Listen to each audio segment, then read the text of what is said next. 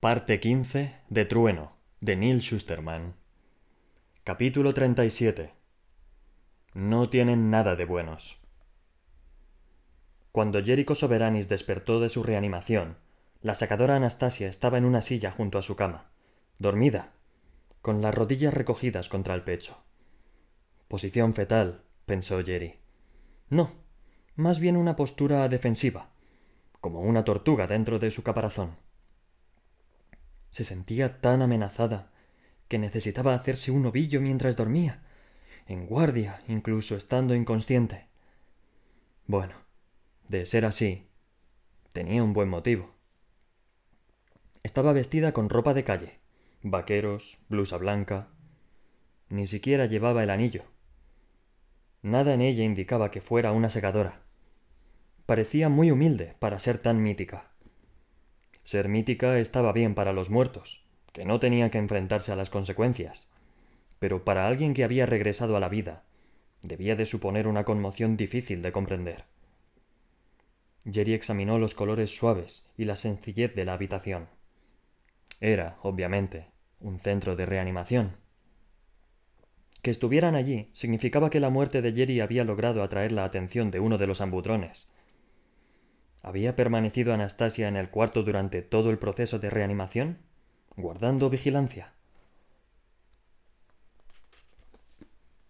Me alegro de que hayas despertado, exclamó una enfermera, que entró en la habitación y corrió las cortinas para enseñarle lo que debía de ser la puesta o la salida de sol, antes de comprobar sus gráficas. Es un placer conocerte. Citra estaba soñando con volar. No se alejaba demasiado de la realidad. Además, se había aferrado al brazo de Jerry mientras el ambudrón se elevaba por encima de la ciudad y se esforzaba por seguir volando con el peso extra. Estaba segura de que le había dislocado el hombro a Jerry, pero esas cosas poco importaban a los morturientos. El daño provocado se curaría antes de que el capitán despertase. En el sueño de Citra, el brazo de Jerry se cubría de repente de grasa, y ella se resbalaba. Pero no caía. En vez de eso, volaba sola. El problema era que no podía detenerse ni controlar la dirección. No tardó en dejar atrás la bahía y dirigirse al oeste de, sobre el Atlántico, hacia la lejana Midmérica. No tenía ni idea de qué le esperaba allí, aunque sabía que entraría en el terreno de las pesadillas. Así que se sintió agradecida cuando la amable voz de la enfermera de reanimación la despertó. Bajo los pies de la silla, y bajó los pies de la silla y se estiró para relajar el tirón del cuello. Jerry estaba vivo de nuevo, y mucho más espabilado que ella. Mm, buenos días, dijo Citra medio dormida y se dio cuenta de que sonaba demasiado débil para una secadora, aunque fuera una de incógnito. Se aclaró la garganta y habló de nuevo, con mayor confianza. Buenos días, repitió Anastasia. No tienen nada de buenos, me temo, respondió la enfermera. Jamás había visto tanta guardia del Dalle por todas partes. La guadaña sigue, sigue buscando a esos terribles tonistas que acabaron con el sumo Dalle pero se han ido a donde quiera que se esconda esa gente. Anastasia cerró los ojos cuando el terror de aquella noche regresó a su memoria. Mucha gente había perdido la vida, y aunque algunos habían revivido, los ambudrones no habían podido salvar a todo el mundo. Los sibilantes debían de haber lanzado a docenas, puede que a cientos, al fuego. Y no solo tenían un plan de ataque, sino también de huida. La enfermera explicó que, en el día y medio transcurrido desde que los dejaran allí, Puerto Memoria se había cerrado a cal y canto. La situación en Norteamérica sería incluso peor. Lo que Godard había hecho en el estadio era más que cruzar una línea roja. Había dejado tan lejos la línea roja que ya ni la veía. O abrazabas su régimen o huías de él. Y había muchas personas haciendo ambas cosas. Anastasia sabía que quizá la reconocieran. Después de hacer público que seguía viva, sería mucho más difícil esconderse. Como has despertado, seguro que habrá segadores que querrán verte, le dijo la enfermera a Jerry. No te preocupes, no han venido a cribarte. Solo quieren hacerte algunas preguntas. Trabajabais en palacio, ¿no? Quieren interrogar a todos los que estuvieron allí. Jerry miró a Anastasia, que le puso una mano tranquilizadora en el hombro, que le había desencajado hacía poco. Ya, dijo Jerry. Bueno, supongo que tendremos que buscarnos otro trabajo. Ahora no os preocupéis por eso. Aunque el nimbo ya no hable, sigue organizando las ofertas de trabajo. Si queréis volver a trabajar, hay oportunidades de sobra. Cuando se marchó, Jerry levantó un poco más la cabeza de la cama y sonrió a Anastasia. Entonces dime, ¿qué te ha parecido montar en Ambudrón? No fue del todo así, respondió Anastasia, pero decidió ahorrarle a Jerry los detalles. No tuve la oportunidad de darte las gracias. Solo hacía mi trabajo. Tu trabajo es capitanear un barco de salvamento, no esto. Y salvé una situación insalvable, ¿no? Sí que lo hiciste, respondió Anastasia, sonriente. Ahora tenemos que salvar esta y salir de aquí antes de que alguien venga a interrogarnos. Pero en cuanto lo dijo, la puerta se abrió. Era un segador. El corazón de Anastasia se detuvo un instante, hasta que se percató de quién era. Túnica verde bosque. Cara de preocupación. Mi alivio de veros solo es comparable a mi miedo de que os vea alguien más, dijo el segador Posuelo. No hay tiempo para saludos. Los segadores subsaharianos ya están preguntándose qué hago aquí. Todavía no me han reconocido. Claro que sí. Seguro que el personal de enfermería no hace más que parlotear sobre ello en secreto. Pero por suerte, nadie ha informado sobre tu presencia. Si no, estarías camino de los dominios de Goddard. He venido para acompañarte a un lugar más seguro desde el que seguir con tu retransmisión. Cada vez te escuchan más gente, Anastasia, y están descubriendo las cosas que les indicas. Godard amenaza con cribar a cualquiera que rebusque en el cerebro trasero. Pero eso no detiene a nadie. De todos modos, no podría llevar a cabo su amenaza, repuso Anastasia. El cerebro trasero queda fuera de la jurisdicción de los segadores. Eso le recordó a Anastasia lo mucho que le quedaba todavía por investigar. Entonces, ¿qué lugar seguro propone? preguntó Jerry. ¿Existe acaso un lugar así ya? ¿Quién sabe? contestó Posuelo. Los lugares seguros se reducen tan deprisa como crecen nuevos enemigos. Hizo una pausa para pensarse algo.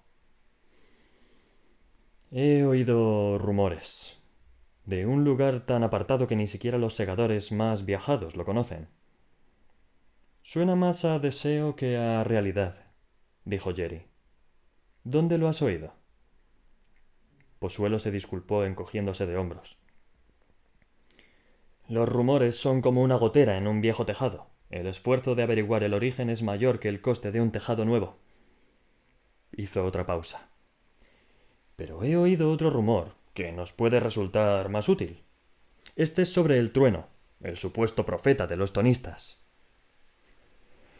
Los tonistas, pensó Anastasia. La mera mención la llevaba al borde de la furia.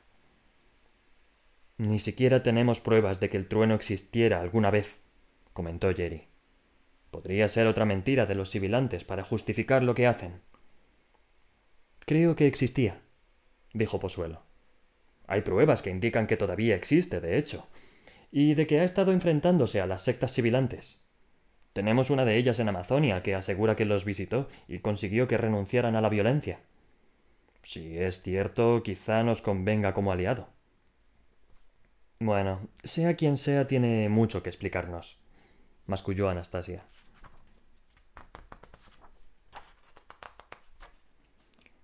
Ezra Van no se vestía como un tonista. No citaba tópicos. No insistía en viajar en grupos de siete o doce. Y por supuesto, no entonaba. Aunque se hacía llamar hermano Ezra, era su única concesión. Lo que lo había llevado al rebaño fue su audiencia con el trueno, más de dos años antes, cuando le había proporcionado un objetivo y le había enseñado el camino. Fuera o no divino el trono, A Ezra no le importaba. Lo único que sabía era que el nimbo le seguía hablando, y solo por eso merecía la pena seguirlo. Ezra viajó por el mundo pintando lo que quería donde quería, como le había indicado el trueno, y creando murales de guerrilla por todas partes. Y tal y como le había prometido el trueno, había encontrado la felicidad. Tenía que ser rápido y silencioso, y todavía no lo habían atrapado nunca.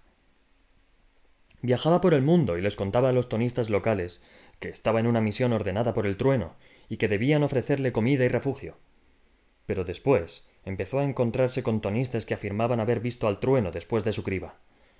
Le contaban que antes eran sibilantes, pero que el trueno los había reformado. Al principio, Ezra no se lo creía, aunque los escuchaba de todos modos. Cuando caía la noche, pintaba una escena de la aparición del trueno en algún punto de la ciudad, en un lugar en el que se suponía que no debía pintarse. Después del tercer grupo de sibilantes reformados con el que se encontró, se dio cuenta de que tenía que ser cierto, al menos en parte. Así que empezó a buscar a más sibilantes. Seguía el rastro de los grupos con peor fama, para ver si también se habían reformado. Así era más o menos en la mitad de los casos, mientras que la otra mitad debía de seguir en la lista de pendientes del trueno. De repente, un día que estaba en un aeropuerto sin saber bien qué rumbo tomar, hete aquí que ya había un billete preparado para él. El nimbo se había hecho cargo de sus viajes y lo enviaba a las sectas que el trueno había reformado para que él las visitara y después dejara un mural en honor, en honor a la aparición. Así es como Edra supo que formaba parte del séquito del trueno, parte de su historia, aunque el mismo trueno no lo supiera.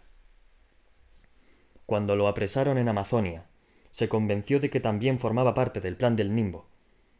Por otro lado, si era cuestión de mala suerte, el nimbo también sabía cómo usarlo en su beneficio.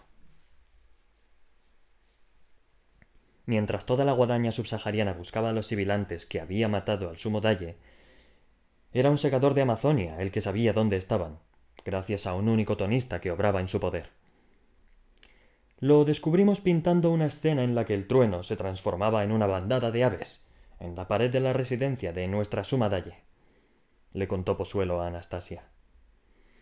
Es lo que hago, repuso Ezra, sonriente. Estaban todos a bordo del avión de Posuelo. El segador había tenido el detalle de llevarle a Anastasia una túnica turquesa nueva. Era agradable volver a vestirse como ella misma. El castigo por hacer pintadas en la propiedad de un segador es la criba, dijo Posuelo. Pero la suma Társila no quería cribar a un artista. Entonces nos contó lo que había estado haciendo. Podría pintarla, segadora Anastasia, se ofreció Ezra. Aunque mi obra no será tan buena como la de un artista mortal, claro. He llegado a aceptarlo. Por otro lado, soy menos mediocre que la mayoría.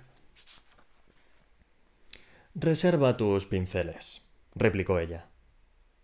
Puede que fuera vanidad por su parte, pero no le apetecía demasiado que la inmortalizara un artista que era menos mediocre que la mayoría. Lleva bajo nuestra custodia unos meses, hasta que aparecieron dos billetes para él, en el sistema de viaje global. Después de la muerte de Tenkamenin, explicó Posuelo.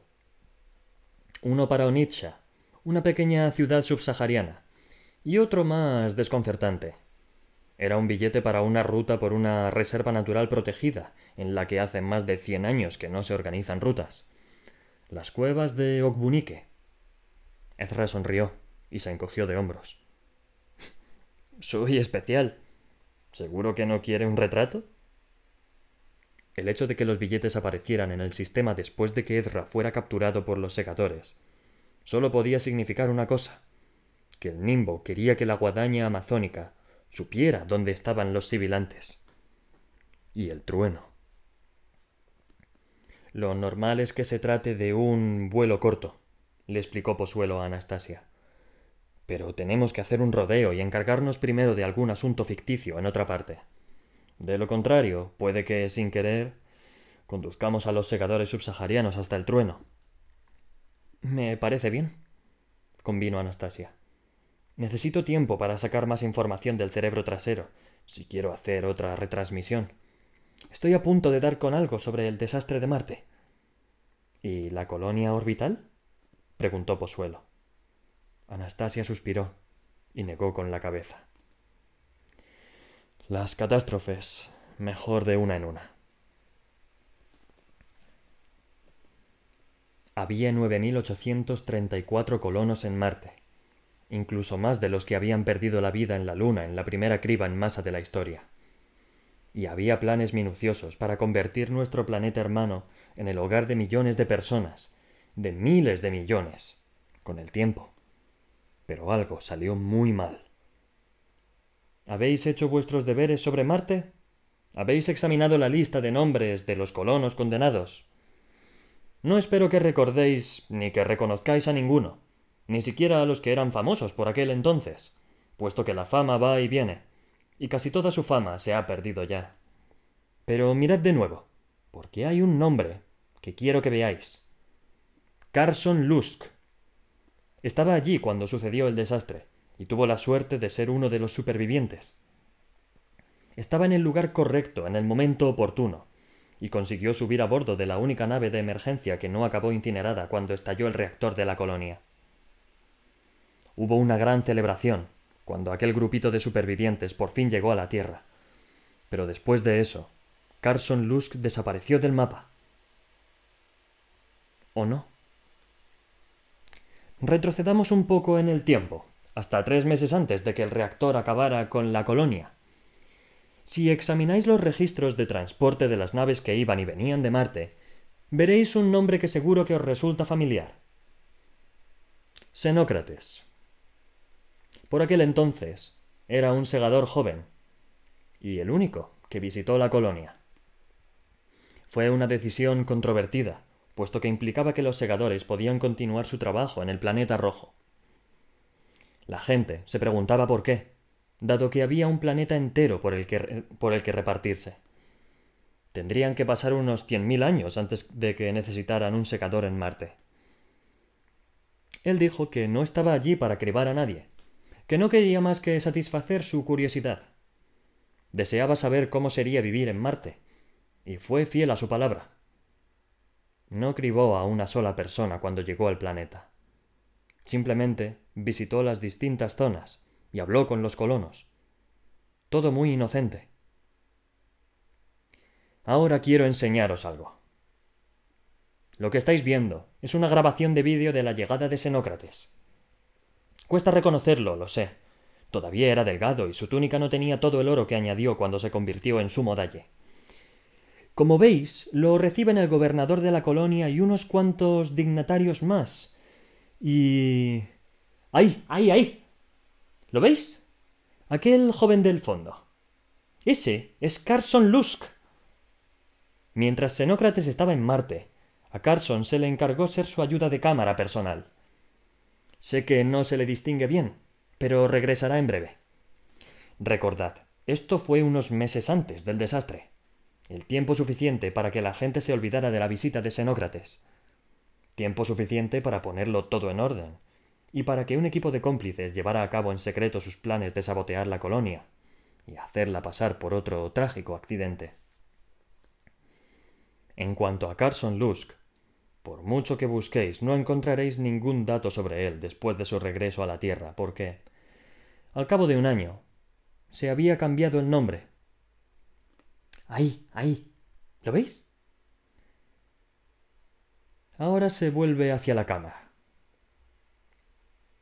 ¿Os resulta ya familiar su rostro? ¿No? Añadid unos cuantos años, un pelo más corto y una sonrisa satisfecha y pagada de sí misma. Ese joven ayuda de cámara no es otro que su exaltada excelencia Robert Goddard, Dalle máximo de Norteamérica. Capítulo 38 El gran reencuentro de los dudosamente fallecidos. El trueno y su séquito se refugiaron en las mismas cuevas que habían reclamado los sibilantes. Dichos sibilantes estaban ya más que arrepentidos, se postraban en su presencia y se declaraban indignos hasta de arrastrarse a sus pies. Lo normal habría sido que Grayson no aceptara una adoración tan hiperbólica, pero, teniendo en cuenta lo que habían hecho aquellas personas y todas las vidas con las que habían acabado, arrastrarse era un castigo mucho menor de lo que se merecían. Por supuesto, el nimbo le recordó que él no creía en el castigo. La corrección debe servir para apartar al individuo de sus elecciones erróneas y de las malas acciones cometidas en el pasado. Siempre que el remordimiento sea sincero y se esté dispuesto a compensarlo, el sufrimiento no tiene sentido. Aun así, a Grayson no le importaba verlos con la cara pegada al guano de murciélago. Los tonistas arrepentidos le decoraron una gruta a todo lujo, dentro de sus posibilidades, con tapices y cojines, y suplicaron que les indicara cómo serles útiles. Este lugar es tan bueno como cualquier otro para esperar, le dijo el nimbo a Grayson. ¿Tan bueno como cualquier otro? repitió él. Sé que no tienes sentido del olfato, pero esto apesta. Mis sensores químicos son mucho más precisos que el sentido del olfato humano, le recordó el nimbo. Y el amoníaco que exudan los excrementos de murciélago entra dentro de los niveles de tolerancia humanos. Has dicho que debemos esperar. Pero ¿a qué esperamos? A una visita. ¿Me vas a decir al menos quién es? No, no puedo. Así es como Grayson supo que los visitaría un segador. Aunque teniendo en cuenta que la creciente hostilidad hacia los tonistas. Aunque teniendo en cuenta la creciente hostilidad hacia los tonistas, ¿por qué le interesaba la visita? Puede que la guadaña subsahariana hubiera encontrado su escondite y deseara impartir justicia. Pero, de ser así, ¿por qué no le había dicho que sería muy aconsejable hacer un viaje, como en The Cloisters, cuando el enemigo era el secador Morrison? Por muchas vueltas que dio en la cama aquella noche, no tenía ni la más remota idea de quién podría ser. Descansa tranquilo, le dijo el nimbo con cariño. Estoy aquí. No sufrirás ningún daño. La segadora Anastasia tenía sus dudas sobre el supuesto hombre sagrado. Necesitaba pruebas de que el nimbo le hablaba. No solo testimonio, sino pruebas reales e irrefutables. Desde que era pequeña, Citra siempre había necesitado ver algo para creerlo. Lo más probable era que aquel trueno fuera un intrigante carismático un estafador que se aprovechaba de los crédulos y les decía lo que deseaban escuchar, que se convertía en lo que querían que fuera para servir a sus propios intereses egoístas. Quería creer eso. Era menos inquietante que la idea de que el Nimbo hubiera elegido a un tonista como intermediario para la humanidad.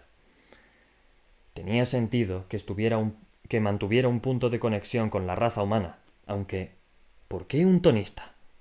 Como el Nimbo no cometía errores, Debía de tener sus motivos. Pero por ahora prefería creer que el trueno era un fraude. Su destino era un inhóspito bosque subsahariano, una tupida maraña interminable de árboles y diabólicos arbustos espinosos que se enganchaban en la túnica nueva de Anastasia y le pinchaban a través de la tela. Le picaba todo mientras se abrían paso hasta la cueva en la que el trueno estaba recluido. Al acercarse, los abordaron los tonistas que vigilaban la zona. No resistáis, dijo Posuelo, pero a Anastasia le costaba bajar la guardia sabiendo quién era aquella gente. Aunque los tonistas no iban armados, los sujetaban con fuerza. Anastasia examinó sus rostros. ¿Sería aquel el que había tirado a Tencamenin al suelo? ¿Sería aquel otro el que había lanzado al segador baba a la pira? Habría jurado que sus caras le resultaban familiares, pero quizá fuera cosa de su imaginación. Posuelo había insistido en que dejaran las armas atrás. Ahora se daba cuenta de que no era sólo para que no se las confiscaran, sino para que Anastasia no cediera a su furia. Todo su ser clamaba venganza, así que luchó contra su impulso.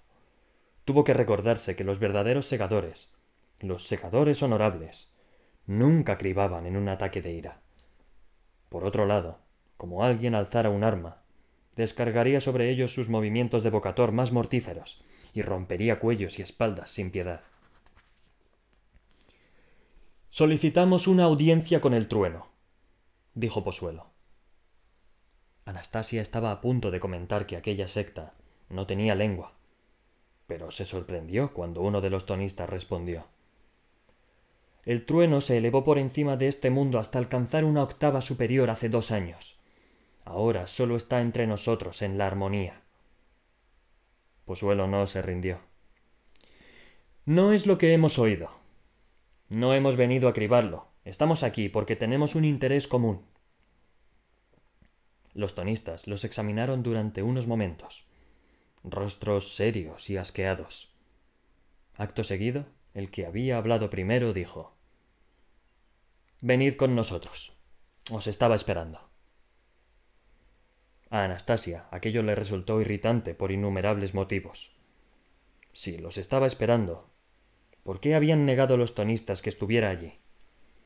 ¿Y de verdad los esperaba o aquel lacayo solo lo decía para que el trueno pareciera misterioso y omnisciente?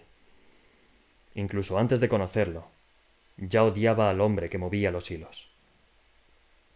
Los tonistas los dirigieron por el camino, y aunque Anastasia no, los, no se soltó, les dio la oportunidad de reconsiderarlo.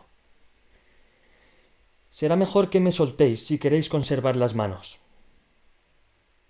Los tonistas no cedieron. Mis manos crecerán de nuevo, igual que nuestras lenguas, dijo uno de ellos. El trueno, en su sabiduría, nos ha devuelto los nanobots. Bien por él, al menos no es un completo imbécil. Posuelo le lanzó una mirada de advertencia, y Anastasia decidió que el silencio era su mejor opción, porque nada de lo que saliera de su boca por ahora mejoraría la situación. El grupo se detuvo a la entrada de la cueva, que era una abertura triangular. Allí sería donde les presentarían al trueno. Sin embargo, antes de que llegara el trueno, la primera persona que salió de la cueva le dejó clarísimo a Anastasia que esa atracción iba a estar a la altura del precio de la entrada. Cuando el segador Morrison oyó que había una elegía de segadores a la entrada de la cueva, estaba seguro de que la guadaña midamericana por fin había ido a por él. Goddard debía de saber que estaba vivo y lo que había estado haciendo los últimos años, y había enviado a su equipo a buscarlo. Pensó en huir, pero las cuevas solo tenían una salida. Además, no era el mismo hombre que había sido cuando empezó a servir el trueno. Aquel segador novato habría procurado salvarse a expensas de todo lo demás. Sin embargo, el segador Morrison del presente se enfrentaría con valentía a su captura y defendería al trueno hasta su último aliento, tal como había prometido. Salió el primero, como siempre hacía, para evaluar la amenaza y, sobre todo, para intimidar. Pero se detuvo en seco en la entrada de la cueva al ver una túnica turquesa que le resultaba familiar una túnica que jamás habría pensado que volvería a ver. La segadora Anastasia estaba igual de estupefacta. ¿Tú? Preguntó. No, yo no. soltó Morrison. Es decir, que sí, que, soy yo, pero no, no soy el trueno, vamos.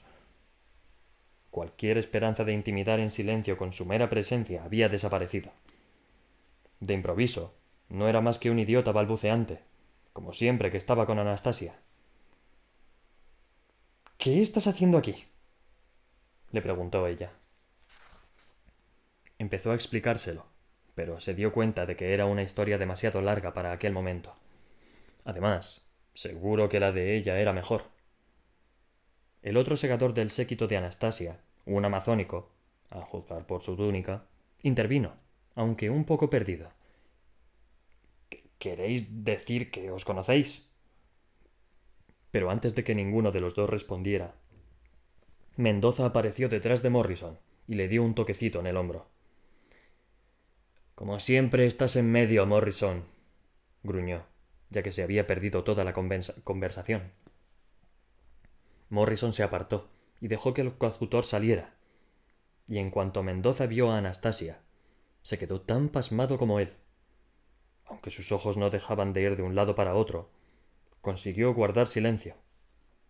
Y así se quedaron, uno a cada lado de la entrada de la cueva, en sus posiciones habituales, hasta que salió el trueno entre ellos.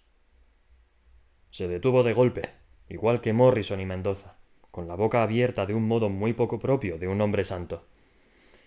Vale, dijo la segadora Anastasia.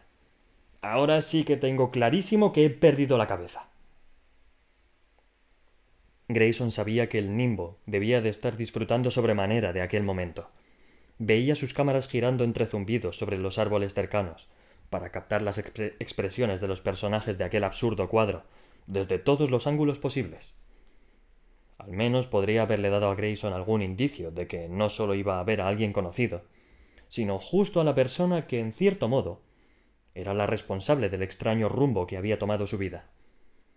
No podía decírselo directamente, claro, pero sí haberle dado pistas para que lo dedujera él solo.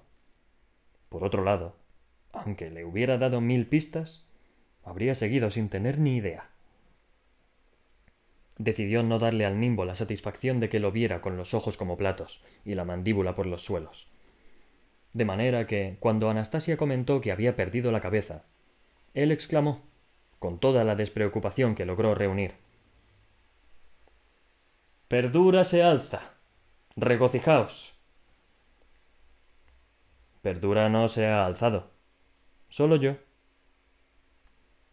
Grayson mantuvo su semblante serio un segundo más, pero fue incapaz de mantenerlo. Empezó a sonreír. Así que es verdad que estabas viva. No estaba seguro de que las retransmisiones fueran reales. ¿Y vosotros dos también os conocéis? preguntó el segador de Amazonia. De una vida anterior, respondió Anastasia. Entonces, uno de sus compañeros de viaje se echó a reír. Esto es genial. El gran reencuentro de los dudosamente fallecidos. Grayson se fijó en ella. O en él. Tenía algo que llamaba la atención. Mendoza, para intentar recuperar parte del decoro, se aclaró la garganta, hinchó un poco el pecho y habló con su voz de escenario. Su sonoridad del trueno os da la bienvenida a todos y os concede una audiencia. Una audiencia privada añadió Grayson en voz baja. Una audiencia privada. repitió Mendoza con su vozarrón, aunque no se movió. Lo que significa que hablaré a solas con la secadora Anastasia, dijo Grayson. Mendoza se volvió hacia él con cara de pánico. No creo que sea buena idea. Llévate contigo a Morrison, al menos, para protegerte. Pero Morrison alzó las manos, rindiéndose de inmediato. A mí no me metas en eso, replicó. No voy a enfrentarme a la secadora Anastasia. Las cámaras del nimbo siguieron chirriando, y a Grayson le sonaron a risa electrónica. Llévate a los demás adentro y dales algo de comer, ordenó Grayson. Deben de estar muertos de hambre. Luego se volvió hacia los tonistas que lo rodeaban y que habían sido testigos de aquel extraño, aunque trascendental reencuentro. Todo va bien, les aseguró, y le hizo un gesto a Anastasia. Camina conmigo. Y los dos se adentraron juntos en el bosque. ¿Camina conmigo? repitió Anastasia cuando ya no les oían. ¿En serio?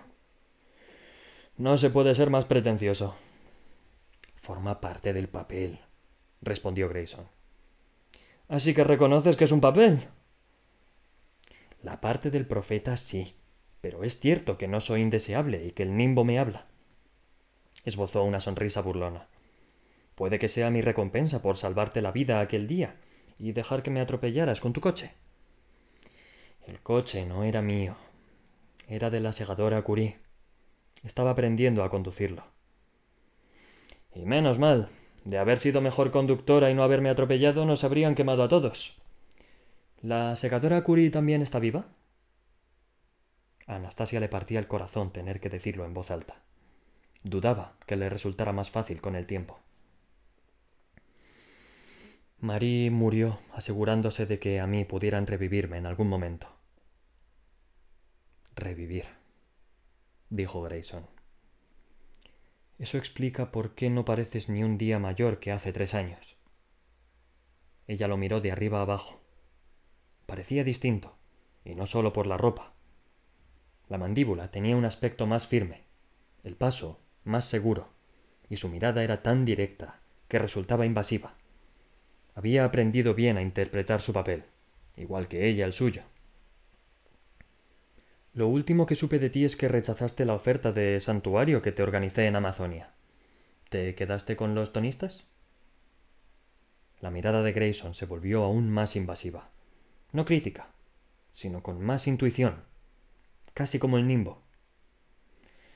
Que me escondiera con los tonistas fue idea tuya. ¿O se te ha olvidado? No, lo recuerdo. Pero creía que no te quedarías. Ni se me pasó por la mente que pudieras convertirte en su profeta. Examinó sus vestiduras. No sé si estás ridículo o regio. Ambas cosas. El truco consiste en convencer a la gente de que la ropa extraña te convierte en algo fuera de lo normal. Pero eso ya lo sabes, ¿verdad? Anastasia tuvo que reconocer que era cierto. El mundo te trataba de otro modo, te definía de otro modo, cuando vestías túnicas o símbolos. Siempre que te lo crea, siempre que no te lo creas tú también le dijo al chico. Cuando me quito esto, sigo siendo Grayson Tolliver. Y cuando yo me quito esta túnica, sigo siendo Citra Terranova. Él esbozó una amplia sonrisa. No sabía cuál era tu nombre de nacimiento. Citra. Me gusta. La nostalgia la invadió al oírlo decir su nombre. El anhelo de volver a una época anterior. Ya no queda mucha gente que me llame así. Curioso, comentó él, que la miraba de un modo extraño. Antes me costaba mucho hablar contigo. Ahora me resulta más sencillo hablar contigo que con cualquier otra persona. Creo que hemos llegado a parecernos en muchos aspectos. Ella se rió. No porque fuera gracioso, sino porque era verdad. El resto del mundo los veía a los dos como a símbolos, una luz intangible que los guiaba en la oscuridad. Ahora entendía por qué los antiguos convertían a sus héroes en constelaciones. No me has contado por qué querías una audiencia con el trueno. El segador Posuelo cree que conoces un lugar seguro en el que Godard no nos encontrará. Bueno, si el nimbo conoce un lugar así, no me lo ha contado, aunque son muchas las cosas que no me cuenta. No pasa nada, dijo Anastasia. Posuelo solo desea protegerme, pero yo no quiero ocultarme. ¿Qué quieres tú? ¿Qué quería?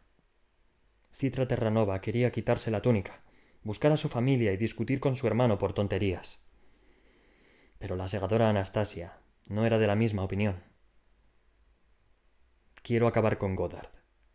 He logrado ubicarlo en Marte en el momento del desastre pero que estuviera allí no me demuestra que lo provocase.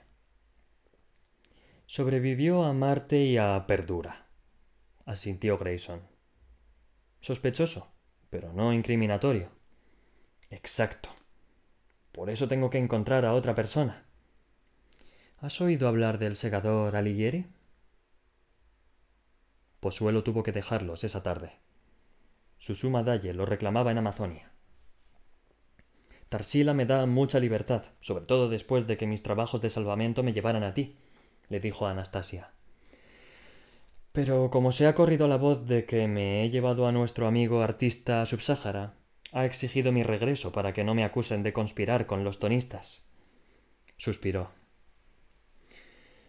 Somos una región muy tolerante, pero después del ataque al palacio de Tencamenin, hasta las regiones más abiertas están poniéndose en contra de los tonistas y nuestra suma dalle prefiere evitar la mala publicidad.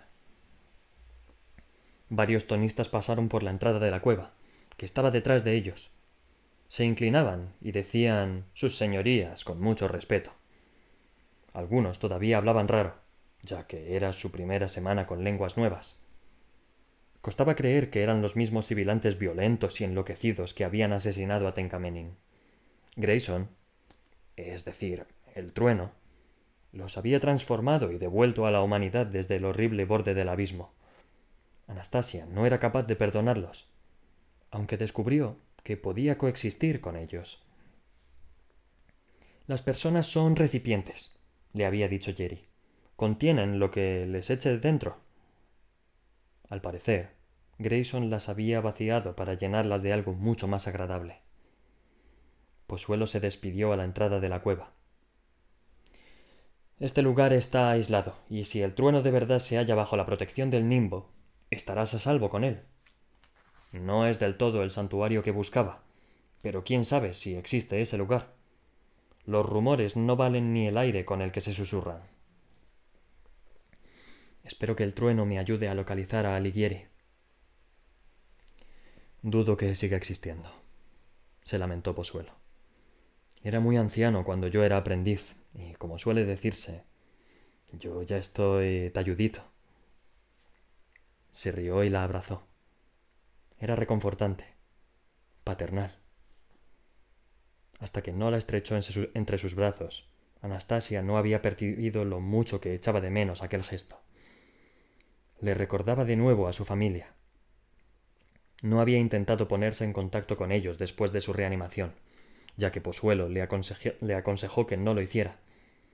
Estaban a salvo y protegidos en una región amiga, según le habían asegurado. Puede que aquel reencuentro se produjera más adelante, o puede que no volviera a verlos. En cualquier caso, le quedaba mucho por hacer antes de planteárselo siquiera. Despídete por mí de Soberanis, le pidió Posuelo. Supongo que Jericho se quedará. Como ordenaste. Posuelo arqueó una ceja. Jamás le di esa orden. Jericho solo obedece a Jericho. Que la buena capitana haya decidido renunciar al mar para protegerte dice mucho de ambas. La abrazó por última vez. Cuídate, Mewanjo. Después se volvió y se dirigió a su transporte, que esperaba en un claro. Ezra, el artista, al que Posuelo decidió liberar, se puso a pintar un mural en una de las cavernas de mayor tamaño. Era emocionante pensar que eso llegara a convertirse en destino de peregrinación de los futuros tonistas, si de hecho había tonistas en el futuro, y que quizá los eruditos del mañana analizaran sin descanso su pintura rupestre. Introdujo algunos elementos extraños para confundirlos. Un oso bailando, un niño con cinco ojos, y un reloj al que le faltaba el cuatro y solo marcaba once horas. ¿De qué sirve la vida si no puedes tomarle el pelo al futuro? Dijo. Le preguntó al trueno si lo recordaba, y Grayson respondió que sí. Era una verdad a medias. Grayson recordaba su audiencia con Ezra, porque también había sido un punto de inflexión para él. Fue la primera vez que aconsejó, en vez de limitarse a ser el intermediario del nimbo. Pero no recordaba el rostro de Ezra. Ah, las maravillosas limitaciones del cerebro humano exclamó con melancolía el nimbo. La excepcional habilidad de librarse de lo innecesario en vez de archivar cada detalle en un engorroso compendio. El nimbo llamaba el don del olvido a la memoria selectiva de la humanidad. Grayson había olvidado muchas cosas que habría, habría preferido recordar, casi todas sobre su infancia, momentos bonitos con sus padres, y recordaba cosas que habría preferido olvidar como la expresión en el rostro de pureza cuando la cribó el secador Constantin. Sabía que el don del olvido era ahora una desgracia para Anastasia, porque el mundo parecía haber olvidado al secador Alighieri. Pero el nimbo no. Alighieri estaba allí, en su engorroso compendio de la historia humana. El problema era obtener esa información. El nimbo guardó silencio durante toda su conversación con Anastasia. Después, cuando ella se retiró a la cueva para unirse a sus camaradas, habló al fin. No puedo ayudar de ningún modo a Anastasia a localizar al hombre que busca. Pero sabes dónde encontrarlo, ¿no? Sí, pero comunicarle su ubicación sería incumplir la ley. ¿Me lo puedes decir a mí? Podría, pero si se lo dices a ella, me vería obligado a marcarte como indeseable. ¿Y dónde nos dejaría eso? Grayson suspiró. Tiene que haber una solución alternativa. Puede, pero no puedo ayudarte a descubrirla. Soluciones alternativas. El nimbo lo había usado así cuando no era más que un ingenuo estudiante de la Academia del Cúmulo. Y, pensándolo bien, recordaba haber aprendido una solución oficial similar en sus primeras clases en la Academia, antes de conseguir que lo expulsaran. Existía una especie de práctica ritualista que permitía a un agente del cúmulo hablar con un segador sin romper la ley. Lo llamaban triálogo. Se necesitaba a un intermediario profesional que estuviera bien versado en los prólogos entre segador y Estado en lo que se podía decir y lo que no. Grayson comprendió que necesitaba un mediador. En su cueva privada, cubierta de alfombras y decorada con tapices, el trueno se sentó en uno de los muchos cojines tirados por el suelo y miró a Jericho Soberanis. Grayson calculaba que ambos eran más o menos de la misma edad. Si Soberanis no había reiniciado el contador, claro, aunque Grayson no lo creía. No parecía el tipo de persona que volvería a una edad tan temprana. Aun así, había algo noble en Jericho. No tanto sabiduría como experiencia. A pesar de que Grayson había recorrido el mundo, no había salido apenas de su capullo protector y le daba la impresión de no haber estado en ninguna parte. Por su parte, Jericho Soberanis había visto de verdad el mundo, y además lo conocía. Era algo admirable. La secadora Anastasia me ha explicado por qué quiere hablar conmigo, dijo Soberanis. ¿Cómo funciona esto? Su. Eh, ¿Cómo lo llaman? Su sonoridad. Eso, su sonoridad, repitió Soberanis, aunque esbozaba una sonrisita. ¿Te parece gracioso? La sonrisita no desapareció del rostro de Jericho. ¿Se le ocurrió a usted? No, a mi coadjutor. Debería dedicarse a la publicidad. Lo hacía. La conversación decayó. No era de extrañar. Era algo artificial y forzado. Pero tenían que hacerlo así. Di algo, le pidió Grayson. ¿Qué debería decir? Da igual de qué hables. Solo necesitamos mantener una conversación. Entonces le haré preguntas al nimbo sobre la conversación. ¿Y? ¿Y me responderá? Jericho sonrió de nuevo, con aire travieso, con un extraño atractivo. Entonces es como una partida de ajedrez en la que todas las piezas son invisibles. Por así decirlo.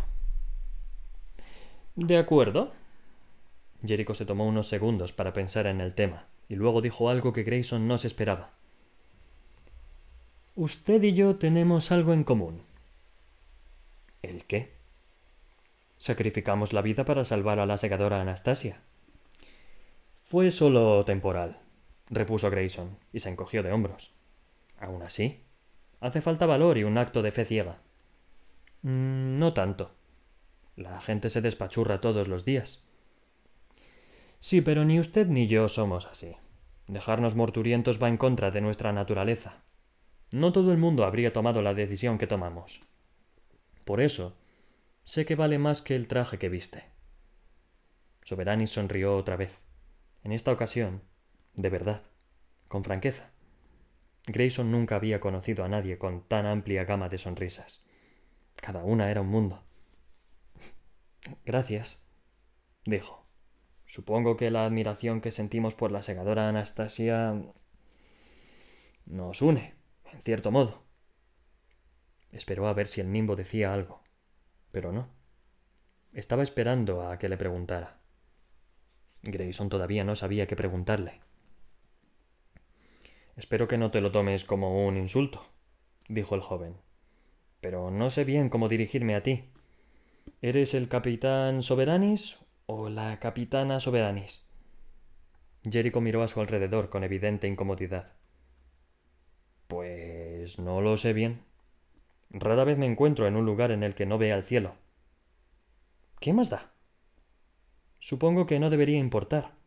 Siempre, siempre estoy en el exterior, o procuro mantenerme cerca de una ventana o un tragaluz. Pero en una cueva. Grayson seguía sin entenderlo, y Jericho se ofendió un poquito. Nunca comprenderé por qué los binarios están tan unidos a su equipamiento de fábrica. ¿Qué más da que una persona tenga ovarios, testículos o ambas cosas? Eh, da igual, sí, respondió Grayson, algo aturullado. Aunque sí importa para algunas cosas. ¿No? Pues dígame para qué. Grayson no podía apartar la vista de su mirada.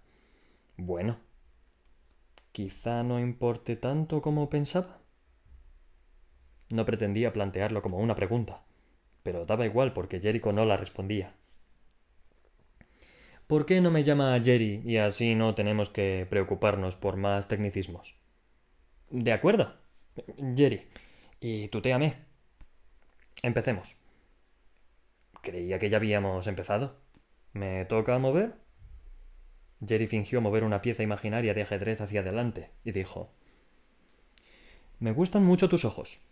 Entiendo por qué logran convencer a la gente para seguirte. No creo que mis ojos tengan nada que ver. Eso te crees tú. Grayson se empujó el auricular para introducirlo más en la oreja. Nimbo, ¿influyen mis ojos en que la gente me siga? Sí, a veces, respondió el Nimbo. Pueden ser útiles cuando todo lo demás falla. Grayson se ruborizó, muy a su pesar. Jerry se dio cuenta y le ofreció otra versión de su sonrisa. Así que el Nimbo está de acuerdo conmigo. Puede. Grayson había entrado en aquel juego suponiendo que sería él quien controlara la conversación. Pero estaba claro que no. Aún así, empezaba a sonreír también. No obstante, estaba convencido de tener una única sonrisa y de parecer muy estúpido. Háblame de Madagascar, le dijo para no seguir siendo el centro de atención. La actitud de Jerry cambió por completo al pensar en su hogar. Mi región es preciosa. Las montañas, las playas, los bosques. Allí la gente es amable, simpática, abierta. Deberías ver Antananarivo, nuestra capital, y la puesta de sol sobre las colinas. ¡Buah! Nimbo, dijo Grayson, cuéntame algo interesante sobre Antananarivo. El Nimbo habló, y Grayson escuchó. ¿Qué te ha dicho? le preguntó Jerry. Pues me ha dicho que el edificio más alto de Antananarivo mide 309,67 metros de altura, que es exactamente la misma altura de otros cuatro edificios en todo el mundo, hasta el último milímetro. Jerry se echó hacia atrás, sin mucho interés. ¿Ese es el dato más interesante que se le ha ocurrido? ¿Qué pasa con los jacarandás que rodean el lago Anossi o las tumbas reales? Pero Grayson levantó una mano para callar a Jerry y meditó durante un momento. El nimbo nunca decía algo sin un motivo. El truco consistía en leerle la mente. Nimbo, ¿dónde están esos otros cuatro edificios? Por curiosidad. Uno en la región Chile-Argentina, respondió. Otro en Britania, el tercero en Israevia y el cuarto en la región de Nuzelanda. Grayson se lo contó a Jerry, que siguió con la misma cara de desinterés. He estado en todas esas regiones, pero supongo que el hogar es siempre lo mejor. ¿Has estado en todas las regiones del mundo? preguntó Grayson. En todas las que tienen costa. Evito los lugares sin litoral. Entonces, el nimbo ofreció una opinión sencilla y evidente, de la que Grayson informó a Jerry. El Nimbo dice que probablemente te sientas como en casa en regiones que tengan una isla o archipiélago más o menos del tamaño de Madagascar. Grayson volvió un poco la cabeza. Un hábito que había adquirido cuando hablaba con el Nimbo delante de alguien. Nimbo, ¿qué regiones son esas? Pero el Nimbo guardó silencio. Grayson sonrió. Nada. Lo que significa que hemos dado con algo. Las que se me ocurren ahora mismo son Britania, Caribea, la región del Sol naciente, Nuzelanda y las Nesias. Interesante. ¿El qué? Britania y Nuzelanda han salido dos veces. A lo que el Nimbo, de nuevo, no contestó nada. Empieza a gustarme este juego, comentó Jerry. Grayson no podía negar que a él también. ¿En qué región te gustaría vivir a ti? preguntó Jerry.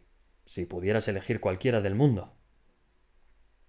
Era una pregunta capciosa, y quizá Jerry lo supiera, porque todas las personas del mundo tenían esa elección. Cualquiera podía vivir en cualquier parte.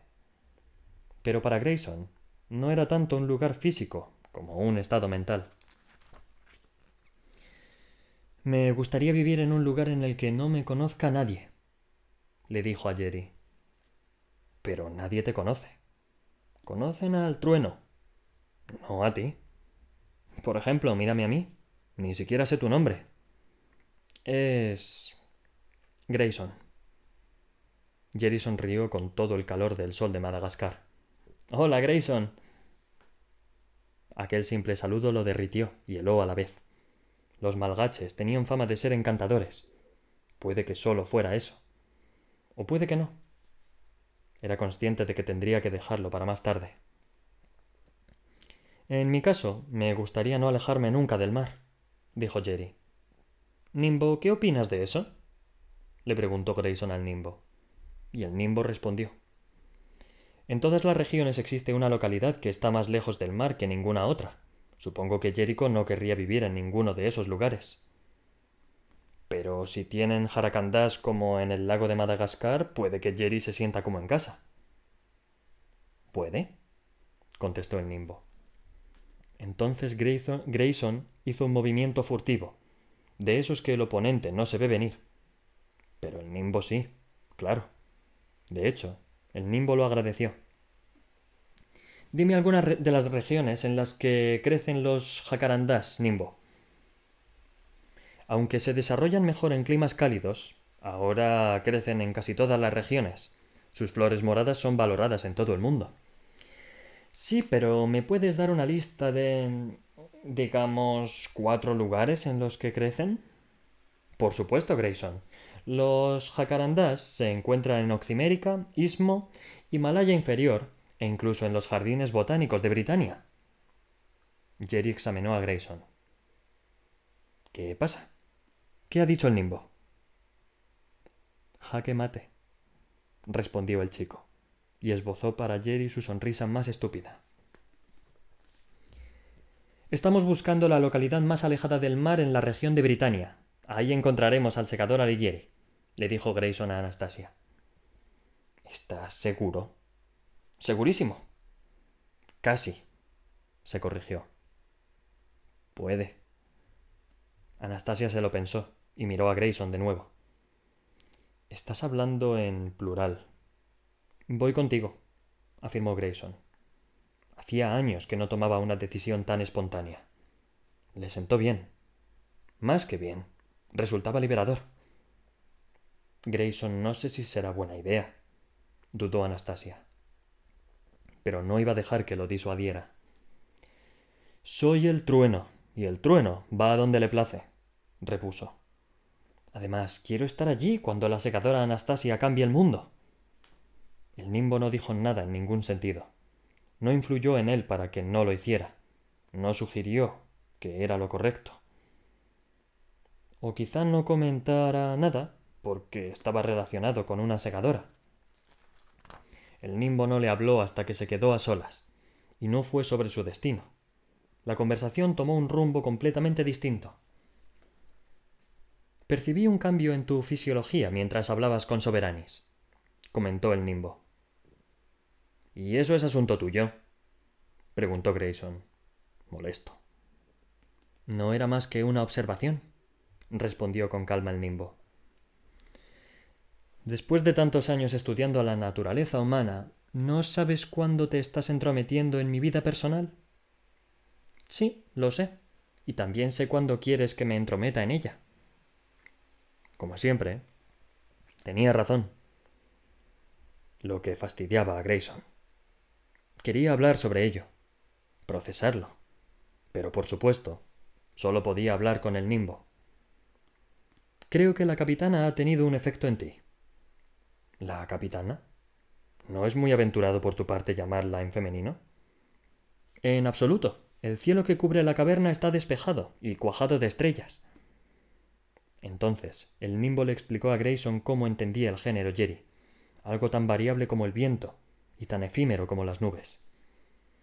Eso es poético, observó Grayson, aunque poco práctico. ¿Quiénes somos nosotros para juzgar? Además, el corazón humano rara vez es práctico. Ahora estás juzgando tú.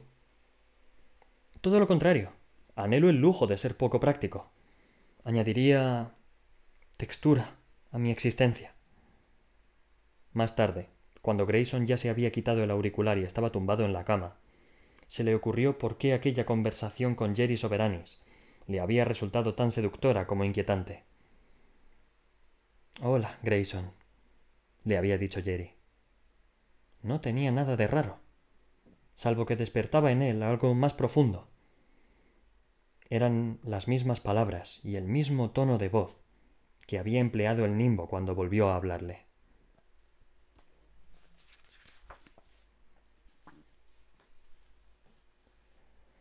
La colonia de Marte quedó reducida a un cráter radiactivo mucho antes de que yo naciera, pero los que ya estáis rondando los cien años recordaréis la indignación generalizada. Después de la Luna y de Marte, la gente pensaba que la colonización era demasiado peligrosa y se puso en contra de la idea de las soluciones extraplanetarias. O debería decir que la pusieron en contra a través de unos agregadores de noticias muy sesgados y chillones el más importante de los cuales era One Glove Media. ¿Habéis oído hablar de él? ¿No? Eso es porque ya no existe. Se creó por una única razón, influir en la opinión pública para que la decisión del Nimbo de detener los intentos de colonización espacial pareciera una respuesta al rechazo de la sociedad, y no a los repetidos ataques de los segadores sobre sus intentos. Y para colmo de males, uno de los segadores clave responsables de los sabotajes, subía como la espuma en la guadaña midamericana. Incluso el histórico patrono que había elegido era una burla secreta. El doctor Robert Goddard, el ingeniero aeroespacial que posibilitó los viajes espaciales. Aunque el nimbo no había acabado todavía, estaba decidido a llevar a cabo un último intento de establecer una presencia extraterrestre. No una colonia lunar ni planetaria, sino orbital, más cercana a casa, más fácil de supervisar directamente. No es necesario ser ingeniero aeroespacial para adivinar lo que sucedió a continuación.